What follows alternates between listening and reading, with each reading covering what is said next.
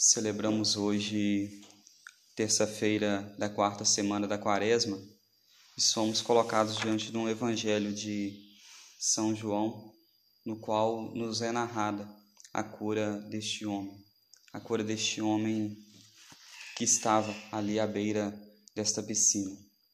É importante nós lembrarmos que na época de Jesus, ali na cidade de Jerusalém, havia o templo onde se ofereciam os sacrifícios, mas havia também é, muitas crendices ali ao redor.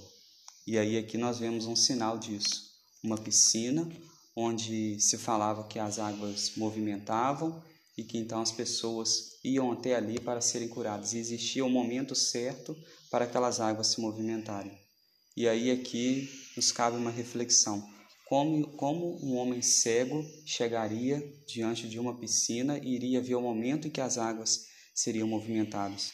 Como que um coxo, um paralítico, chegaria até aquela piscina?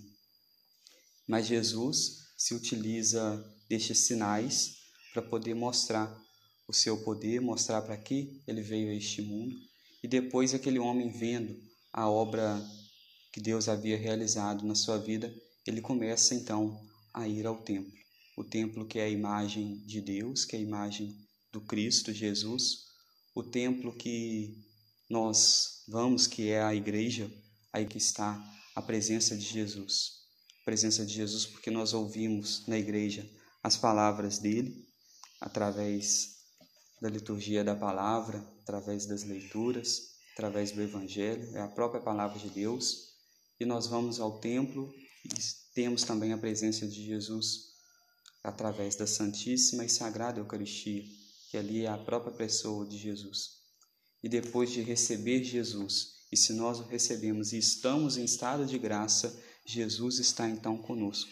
Deus habita naquela alma que está em estado de graça. Então, assim nós somos também ali, naquele momento, um templo vivo do Espírito Santo. Nós somos um templo de Deus.